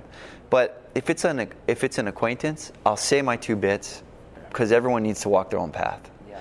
And what worked for me may not work for you, but what I can tell this person, let's say, is, hey, if you continue this, this is what'll happen. It's up to you. Really it's up to you. And uh, i work a lot on, on emotions. There's certain to this day there's certain roads i can't drive down without getting anxiety. Like i, I had i happen to have a job site really close to my old condo. And you know you drive straight you take a left at my condo to get to this job site. There's no uh, there's literally no other way there. And i'd be like oh my god there's a 7-eleven right there. I'd be like that's the atm where i have to get money out. Yeah. uh, that when I got too paranoid at my house, I'd, I'd go walk around this field. Or um, this is where I would take all the change and get ice cream from that 7 Eleven because that's all I could afford. Uh, and that's all my teeth could take because it fucks your enamel up, right? So I couldn't eat like steak or anything like Yeah, that. I had to have ice cream. Yeah. so it's terrible, when you think terrible. it, right? But so if I feel like I have that emotion, then I need to distance myself. Or if I feel like that person is making it look like a good time, I need to distance myself. No matter how strong I am. So yeah, if like if I like I sometimes even Instagram or like Snapchat, I deleted Snapchat, but Instagram for example, if I'm looking at stories and there's somebody at a rave, I'm like, fuck, that looks fun. And then I'm like, it's not though. Yeah. Because you are only seeing six seconds. Yeah. Yeah, of the fun part. Just like you know what's uh, marketed really really well, cocaine. You ever see like Wolf of Wall Street or any movie with cocaine in it. Oh, it's ridiculous. They make it look- looks like it's heaven. Yeah, yeah. Here's what is included in the lifestyle of you taking it. Yeah. Like girls, money, Yeah. partying, all this galore. Yeah. You know, it's crazy. You It's crazy. Great point. And it's not, it is fucking false, man. It's false. For about 10 seconds, it may seem to be true. Because you're with all your friends, and yeah, there's some girls around, and there's some girls that latch on to the guy who has the drugs. That's a real thing. That's a real thing. If you die, that girl goes to the next guy. You know what I mean? And it looks lavish and it looks cool. Look, it looks like that. It looks like that. It looks like that. But it doesn't feel like that. It doesn't feel like that. Coming down is fucking terrible. It's terrible. And these these movies make it look so good, right? Well, actually, they don't even show the come down Yeah. unless you're looking at like a movie like Requiem for a Dream or a, a documentary. You know what I mean? That's it. But uh, these other movies are are it's making it look glamorous, and we got such a societal problem of like you know uh, like some people brag about being a drug dealer. Are you fucking serious? Yeah. Like you Of all weigh things, you're gonna brag about that? yeah, like you weigh shit for a living. Yeah. And you put it in bags and you sell it. That's all you do. You're a loser. You know what I mean? So, but these movies make it look like, yo, man, like he's got a Ferrari and stuff like. You got to be a big drug. Yeah, exactly. Cred. Yeah, yeah. You got to be a really successful drug dealer to have a Ferrari, by the way. Like that's pretty fucking rare Oh, here. dude, it's crazy, man. Like I was reading um, Jay Z's Decoded, Yeah. and he was talking about it, and he says the the sad reality of, of drug dealing and and being immersed in that space, really in the projects when he was living in that time, was in the beginning, you're not making anything. Just like you're making less than you would a regular job. Yeah. But the majority of those guys are not doing it for the money in the beginning. They're doing it for the status. Yeah. They're doing it for the rush. 100%. Doing it for the thought that out of one out of maybe the thousand of other people doing it, risking their lives every day, selling that dope, is they eventually want to be the, the high roller. Yeah. Guy. Tony Montana. Everything, you know what I mean? And they're willing to take the risk of making half of what an earning wage you would get regularly from a regular job. Yep. But they're looking at it differently from from the idea of okay, what is it gonna what is it gonna do for them from like a fame and fortune perspective? Yeah. Right, and it's just it's sad. Yeah. Right, it's really sad to know because given the circumstances, some people see that as the only way to live. Yeah, exactly. And there is cases like that where, you know, we're we're born in Edmonton, right? Like we're born. You, like, well, people will argue with this with me too, but we have we are in the land of opportunity, and. I may just be saying this from a trades perspective because construction is everywhere in Edmonton place, yeah. and in Alberta, so it's pretty easy. Like, look at a if a if a coke addicted, 150 pound man can knock on your door and sell a deck, you there's work everywhere. Like I could do that, right? There's work everywhere, right? But like there's some people that are built, like born in like Detroit, Chicago, you know what I mean, projects like they don't know anything else, right? Yeah. Here it's that exact point where they just want that street cred or or whatever. I don't know if it's necessary laziness because you got to hustle a little bit. Like there's hustling like what I do, like hustling every day to sell jobs, get jobs, Yeah. like bring them in on time and, and network and meet people, all that stuff, right? Like every day I'm working every minute, except for while I'm sleeping. That's a fucking fact. And then there's like the hustle, like the, what the movies say. Oh, the guy's a hustler, but like really, he just like leans his car seat back and he drives like this. Yeah. Like you know what I mean? So that's a lot of people. I think a lot of people do that, but No, I see what you mean. Because what are you doing? You're ultimately providing value for a home. You're Yeah. building something that some that, that, that someone is actually going to use for the next 25 years. yeah, exactly. Right? And, and I'm proud of that. And you're, and you're making it better. You're you're you're you're essentially you're optimizing that experience, right? Yeah. That's why it feels so good as a business owner when you're selling an actual commodity that is going to be used. Yep. Right? It's a product or service that someone actually took the time and energy to get to know you and pay for for them to actually continue to use because they love it so much. Yeah. They want that nice deck. They want their flooring refurbished Yeah. right? That's a that's a whole lot, lot better feeling as a business owner for you to feel like you're making a difference as opposed to selling or using dope. That's exactly right. Yeah, Right. you're selling something that works, like in a positive way, and it's also there's something need to be said about tangible things. So tangible skills, let's say. So like when I build a deck, I you know we don't do that anymore. By the way, we're much larger than that. But uh, if I were to do that, you would see a deck at the very end and be like, damn, like I, I built this with these. You know what I mean? That's that's that dopamine and um, uh, endorphins that I so craved while I was doing drugs. Yeah. That exact same thing, and it's all it's win-win. Yeah. I get the I get the rush I get I want. I'm proud of myself. Uh, sorry, I hit the mic there. Um, and the client's happy. Yeah. You know what I mean? Was it ultimately, if you could be honest with us, Anthony, was it more of, or a mixer, to be honest, the the lack of funds you had in your bank account that led you to really taking drugs, and or the uh, let's say disconnect that ended up happening with someone you pictured seeing for the rest of your life by your side? And if I'm missing any variables from what you said, feel free to let. Um, well, with with her, I I didn't love her anymore. It was over. Yeah, like it was recall you over. said you were even know? surprised Yeah. that. So that that disconnect was. You know, I don't want to sound cold, but it was nothing to me. Yeah. Like when we broke up, it was nothing. Uh, I don't think my heart rate changed, to be honest. But when I was failing at my business, that that disconnect and that failure that fucked me up Yeah. big time because I I always wanted my I've always wanted to look like this successful guy who is very disciplined and people look up to and Yeah.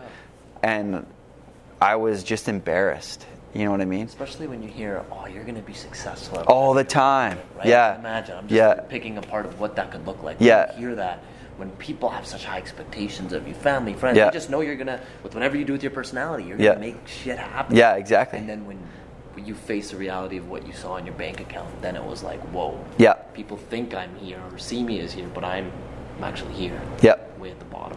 Yeah, exactly. Yeah, that that hurt.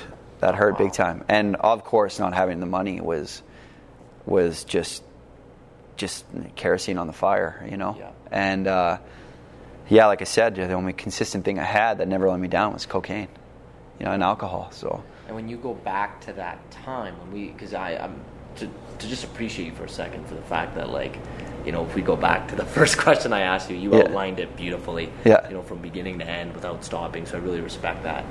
And uh, you know, you answered a lot of things I already had in mind. Right on. If we go back to when you talked about seeing that guy at that restaurant and he was able to, you know, sell you it, and it was very easy for you at that time to say yes. Was that because you felt like there was just no other way out? Like, what, what was that decision making process in your head when you realized, okay, well, I'm about to do this stuff, Yeah. do the cocaine, and uh, should I do it? Should I not do it? Like, was it just really easy? yeah, Because it was like you had no other choice. I had no other option? hopelessness. Yeah. Yeah, it was hopelessness. So I wasn't going home to anyone, and I wasn't going home to anything that I particularly was proud of, because I I'm, I'm pretty I'm pretty hard on myself, uh, even today, and I think that's important as long as you can like mediate that a little bit. But back then I was like, you fucking loser, like you lost this company and da da da da. But I was just like, let's double down, do some blow. you know, like, like it's you know, I talk light of like kind of funny now because it's way long gone. It's Yeah. a lifetime ago. But Absolutely. it it was just a very easy decision because yeah, there was no one to say no to me, and I was so kind of vulnerable. It was kind of a perfect recipe. Like he was there at the perfect time, perfect place, Yeah. and it was just like you know, it's over. if it wasn't going to be drugs and it was going to be some other positive escape, if you could go back to that moment, or you see somebody who you know that you said you're willing to help, or maybe someone you're willing to give two cents to, and they're Yeah. at that point in their life where you were at right now, what would be the best alternative therapy for them, you think? Like, let's say they're drowning in debt, they didn't do the drug yet. Yeah. You know, maybe they, they developed in it here and there, but they're, they're at no point of being an addict yet Yeah. what would you do for yourself or that person to be the best form of therapy other than going fuck it let's do cocaine I would say there's multi answers for that for sure. Yeah. Um, I'll I'll outline them. Um, speaking to yourself truthfully would be one. So if you if you could go and sit down and say, okay, I got hundred thousand dollars in debt, and I can't collect my money from here or whatever it may be. Talk to yourself and be like, where am I going wrong? You do know. You can't lie to yourself. People know. And you have to have that really raw, honest conversation and say, where am I fucking up? And for me, I had terrible follow through with certain aspects of my job, and I couldn't collect money. I was just a bitch. Like I was just too, too. Uh, I didn't want. I didn't want verbal confrontation, which is hilarious because I played hockey and I boxed. So physical, no problem. I'll fight. Yeah. But like verbal confrontation, in a respectful manner, I just couldn't do. You know, so if if this person X, let's say, is going through that, they need to sit down and have an honest conversation with myself and with themselves and say, what am I bad at? And whatever you're bad at, find something somebody that's good at it, and check your ego 100%. Go to somebody that isn't going to fuck you over, right? Like take your business or something. Like let's say you have an uncle that's good at business, but you're afraid that your uncle is going to think you're a failure because you're drowning in debt. Who cares? At the end of the day, you don't report to your uncle every day. What what he thinks of you is it doesn't matter at all. Whatever. It doesn't matter. So suck it up. Go to this uncle or this friend or whatever and be like, "Hey man, I'm fucking drowning in debt. How do I get out of it?" Get advice from the right Yeah. person. right? And then get advice from another two other people, like two other people that are good at it. Because if you go to one person, they may be fucking wrong. Yeah, you know what I mean? Television, you're thinking, oh, that's the one source. Let's do it. Yeah, exactly. Yeah, it's like if, if it was that easy, sweet man, but it's not. so find some other people that can that are good at that as well, and check your ego and get physical, hundred percent. Go to the gym and get disciplined. Uh, my routine is one of those. I go really, really early in the morning to the gym because my workday usually starts about 7 a.m. So I can have clients or trades or suppliers or truckers calling me and being like, there's an issue. And then I'm like kind of off my game. Yeah. I need to compartmentalize what I do during the day. So if I go to the gym in the morning, no one can bother me. Nothing's going to happen at 5 a.m. except for a pipe burst, let's say. Then I'm going to to fix that. you know what I mean? Yeah. But like chances are, 5 a.m., nothing's going to happen. Yeah. So if you stay regimented and disciplined on that kind of stuff, you are more likely to not let yourself down and stay hard in your in your brain. You know what I mean? Um, That's a great point. and but yeah, the biggest thing, man, ego. 100% ego. Learning how to check that and ask for help. I didn't ask for help till it was way too late. And it, that's it, it was just way too late. If you if you involve other people in your business, I don't mean get business partners. I have nothing there's no problem with that, right? But if you ask somebody like uh, let's talk about someone we know like Steve Yeah. Liang. He everywhere. He's everywhere. Marketing genius, that Yeah, guy, right? He's great at it. If- Everyone always wonders, what's his secret? How does he do this? Yeah, exactly. How are you everywhere? I was in Kamloops on a houseboat, Yeah. and I saw an RVL. I was like, what? like, how does that happen, right? From baby. exactly. Let's say I wasn't good at, uh, at marketing. I'm pretty good myself, but let's say I wanted to step it up, which I do. So I may call him. yeah, Like, go to him and be like, hey man, I'm doing this. What am I doing wrong? What are the guys doing it Yeah, right? yeah, exactly. Locally, There's right? nothing wrong with that at all. And I, I think a lot of people think that there's something wrong with that because they, let's say they may be some alpha male that all their friends look up to and all the girls like and, and you know whatever. There's nothing wrong with going to ask asking for help, and you have to do it. No one can. I don't know one person who's successful who did it alone. Even in boxing, it's a single man sport in the ring. They got coaches, they got cutman, The they right got team. yeah, they got someone that can help them meditate. Yeah. They got you know counselors. Every like it's it's a world of an ocean of people are helping this one person be successful. So why do you have to keep it to yourself? You don't. And that's what I did. And if anyone is listening, that's what you need to do is go ask for help and check your ego. It. It's okay. You don't have to look like a millionaire. Yeah. You know what I mean? You don't have to do that. Exactly. And by the way, when you become a millionaire, you still don't have to look like a millionaire. you know, you don't have to. Yeah, exactly. Yeah. That's awesome, man. That's great advice. Yeah. Right? Because with everything you said, it, it all comes down to just being really real with yourself. Yeah. And not being afraid to let that show. Yeah, and cut people. And yeah. cut people. Your best friend in the world. We have this thing like where, uh, it, it- you know, like I said, with the, the 10 people and then the three made you cocaine, Yeah. those people become your best friends Yeah. because you have this one thing in common that they don't have in common with anybody else because it's terrible. Yeah.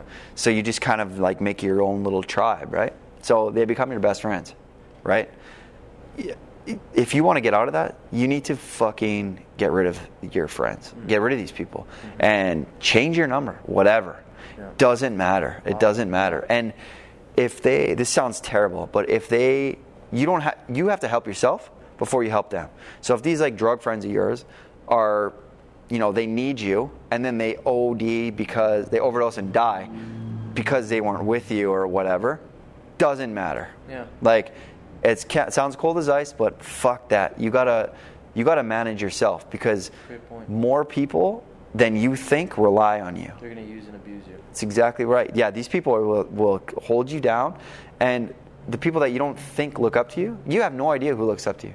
You may you may know because they say it to you, but if you know, you may have like a third cousin that looks up to you, or someone in Instagram. Like, I dedicate my personal Instagram. Uh, like I have my business one, Anvo Construction, and then I have my personal one, Mr. Zorzetto. And that personal one is all about exactly what we're talking about. It's all, this is what I went through, this is what I did. I'm not going to tell you what to do, but this is what I did and this is what worked. Yeah, I love that. You know what I mean? And you just gotta, you just sometimes got to get a little bit selfish. Uh, and sorry, I got off for a sec there, but someone reached out to me and said, they I've never met them. And they say, hey man, your inspirational quotes are awesome. Or Yeah. your posts, I'm going through this right now and, and this is getting me through the day or whatever. Like that's super, powerful. it, right? Yeah. You never know who's looking up to you. So, someone may be cheering for you in the background. So you need to get away from these people so that they can be actually proud of you. Because if they emulate you, they're going to be in that circle with you. That's true. You know what I mean? Wow. And it's you. It seems so selfish uh, to be a drug addict and stuff like that. And and suicide. You always hear this like suicide's so selfish. But someone who is committing suicide or wants to commit suicide think it's this most selfless thing to do because they're ridding the world of themselves or they're they think they're such a burden to their family or friends that they need to get rid of themselves.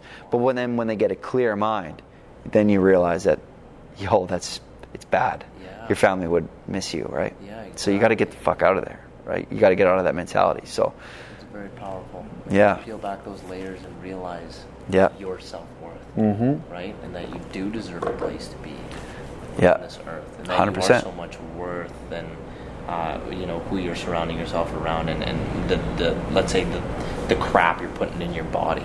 Yeah. right? Whatever it is, whether it's whether it's words or or you know drugs, whatever it is, and then overcoming it. Yeah. Powerful man. That's great advice. Yeah. You know, I hope for anyone out there who who has gone through similar, uh, let's say, uh, struggles as you or is going through it, that they just learn from that alone. Yeah. Right. That they could see that. You know, to your point, you talked a lot about how. You know, you're only very specific while helping others, but I, I feel like I disagree. Like you have your social media outlet, which you're allowing yourself to share. Yeah. That right. So if anything, if anyone ever asks, just be like, check out my Instagram. Yeah, see that that's that's Instagram's a great uh, It's a great tool. It's a great tool to to. Uh, it's important to me. I, I made a I made a promise to myself when I was helped by my friend that I would help others, but I can't uh, do it every day and all day because I You want to build an empire, Exactly. family, and be there Yeah. wholeheartedly. Right? Exactly. You are putting a lot of hours and, and time and, and even just energy into that. Yeah, Right? and and I will. If someone is like very very anxious or very depressed, and I, and I try to help them, my day is a write off after that because I, I kind of take it on and I like I'm like oh I'm so exhausted because I feel that I feel what they're going through right. So Instagram is a really good way for me to help other people with a wall in front of me. You know what I mean? I post it and then I forget about it, Yeah. and then I'll I'll comment back later, and I'll if someone DMs me, I'll comment or I'll DM them back later uh, when I'm ready, right? Because it takes for it takes a lot for me to say, you know. Um, like I have my like obviously you can see I'm completely covered in tattoos. Yeah, I wanted to talk my, about that, actually. My amazing. so yeah, we'll get into that. My my whole back is a, a mural. Um, it's it's a whole back, so you can call it a mural of of Saint Michael uh, killing a demon. Wow. And I got that tattoo when I was, you know, I, I could have got it a long time ago. I haven't done drugs for a long time, but uh, that was a symbolic of me murdering my demon, which is drugs, or the mentality of wanting to do drugs rather. So people ask me, you know, what does that mean? And, and finally, I, I put a post about it on my back with completely tattooed, and I said, this is what it means. And for me to type that, I'm telling the truth and I'm completely vulnerable. Um, but at the same time, I kind of, you know, no one, everyone likes to look successful in, in some way, right? So it takes a lot for me to look a little bit vulnerable, but it's really important for me to look vulnerable because I need to help people. So I'm kind of caught in this thing, right?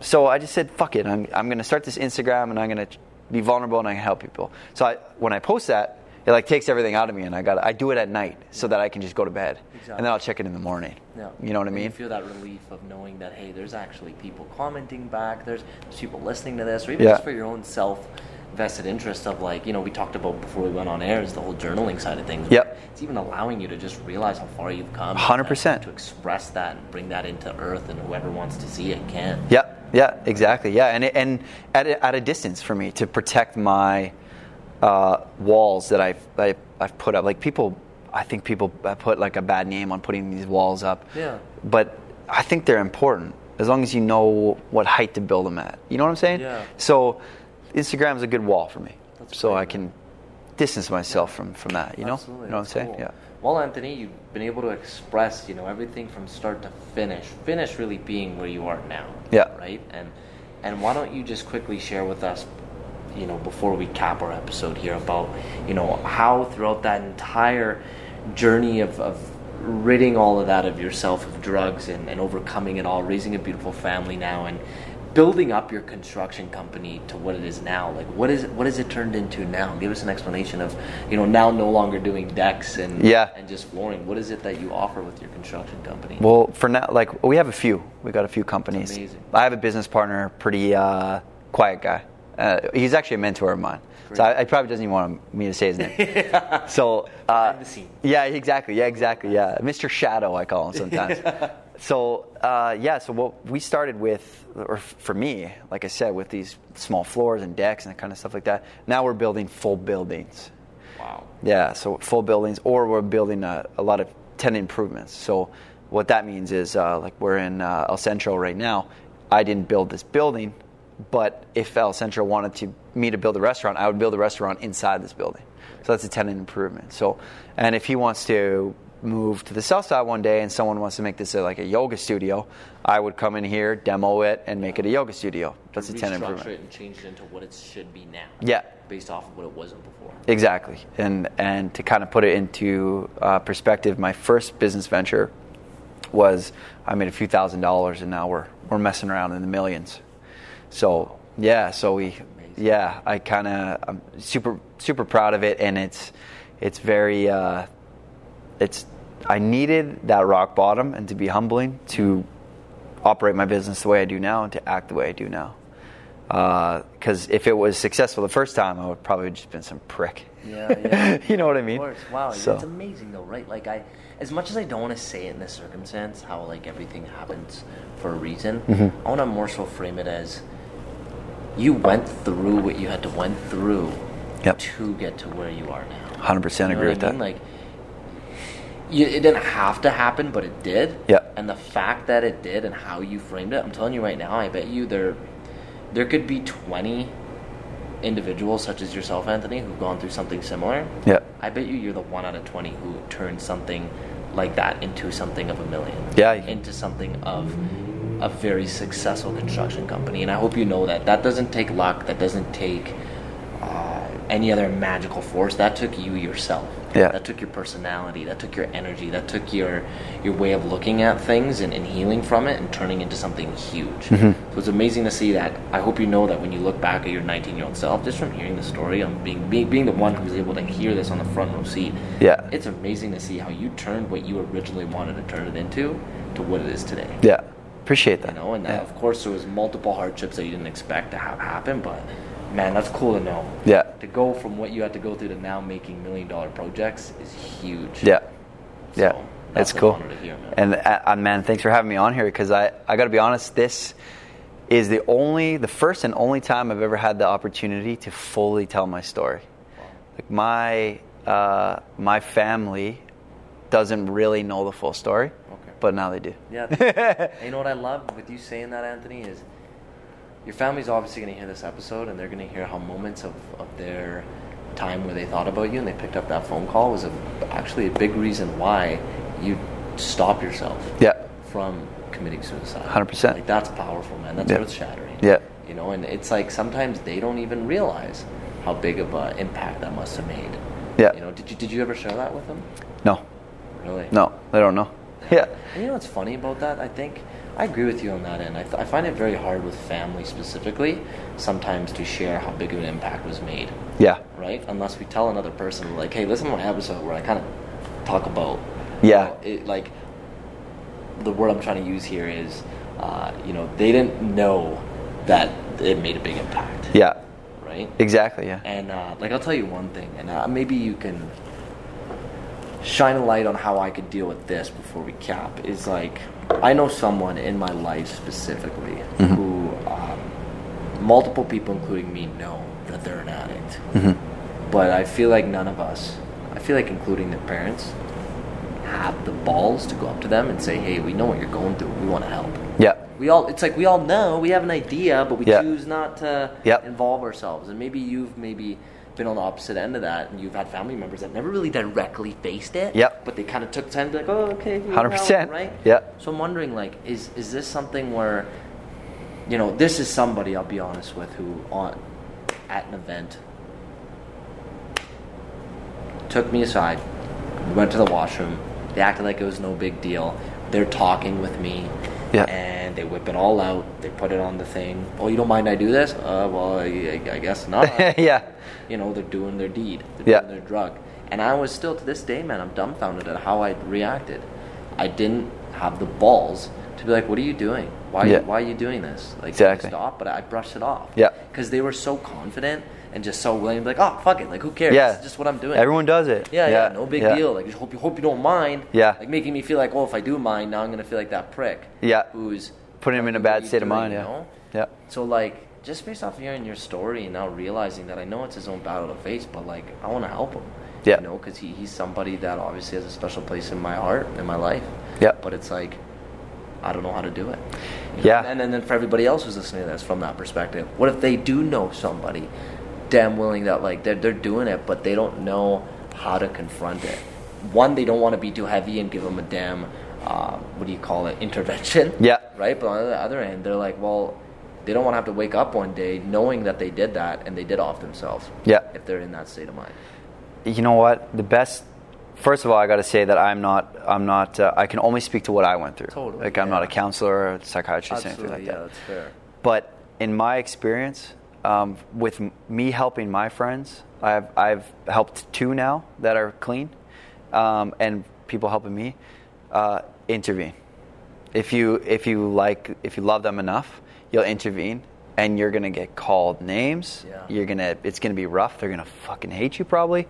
All that kind of stuff. But if you look at the end goal the entire time then you'll be able to get through it properly and just make sure that you know that they're whatever you're going through like they're calling you names or it's awkward or whatever theirs is 10 times worse uh, but if you let this person know uh, that you love them and you're willing to put in the time, which you have to talk to yourself first. Are you willing to put in the Am time? gonna invest and put in yeah, time to that means every time they text you, you respond.